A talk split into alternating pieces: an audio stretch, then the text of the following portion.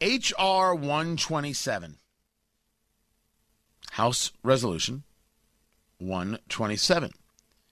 It's named after a girl by the name of Sabika Sheikh, S H E I K H, who was uh, killed at a school in Texas.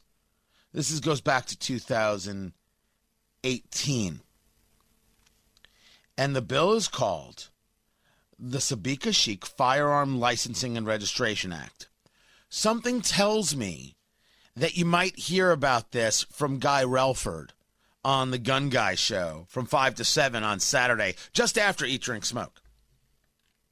This is put together by Representative Sheila Jackson Lee, also of Texas, another zealot. Licensing of firearm and ammunition possession, registration of firearms. The Attorney General through the Bureau of Alcohol, Tobacco, Firearms, and Explosives, shall establish a system for licensing the possession of firearms or ammunition in the United States and for the registration with the Bureau of each firearm present in the United States. But no, no, no, we're going to vote for Joe Biden because, you know, that's uh, that Donald Trump. He's, ju- he's just a bully. Register your ammunition. And, and so we're clear the people who are at home who might be saying, What's wrong with registering your ammunition? You're the problem. The people saying what's wrong with registering your ammunition, you're the people who looked at Stalin and said, seems all right. You don't understand the violation therein that you're allowed to own things without having to tell the government that you own them? What's how do you not know, or why do you lie to yourself, that this is all about keeping people from being able to own a firearm? But it's never going to stop the bad guy from owning a firearm. We know this to be true. We already see this as factual, and we know this because of Chicago gun laws.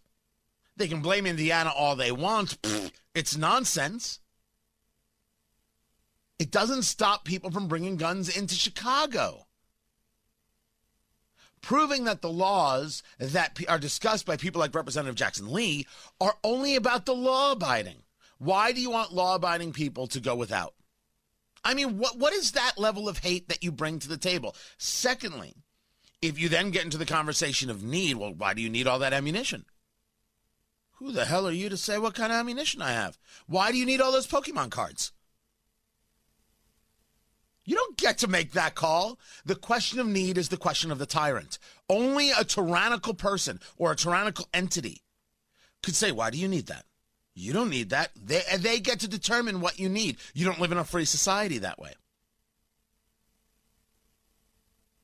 If you say to me, well, Tony, you have to register your car, first, watch my arguments about that. And second, the automobile is not something that's enshrined in the Constitution and me having to do any extra paperwork at all is an infringement on my rights. Tony, you need a you need a permit. Well, you know I oppose that too, right? Second Amendment is the permit.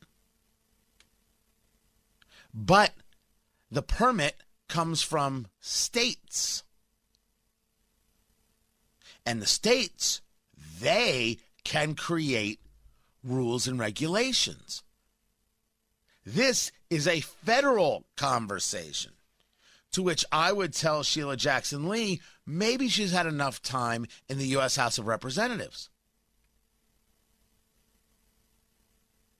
The argument made is not a hey, what's the big deal? The argument made is you can't be trusted. Not you, the gun owner, you, the member of Congress. You've proven it. With great power doesn't come great responsibility. It comes the unbelievable desire to take people and smush them into the dirt. So, yeah, yeah, we're going to fight back on this one. Oh, you're going to consider that an insurrection or domestic terrorism or. Gosh, the words have gotten so absolutely warped.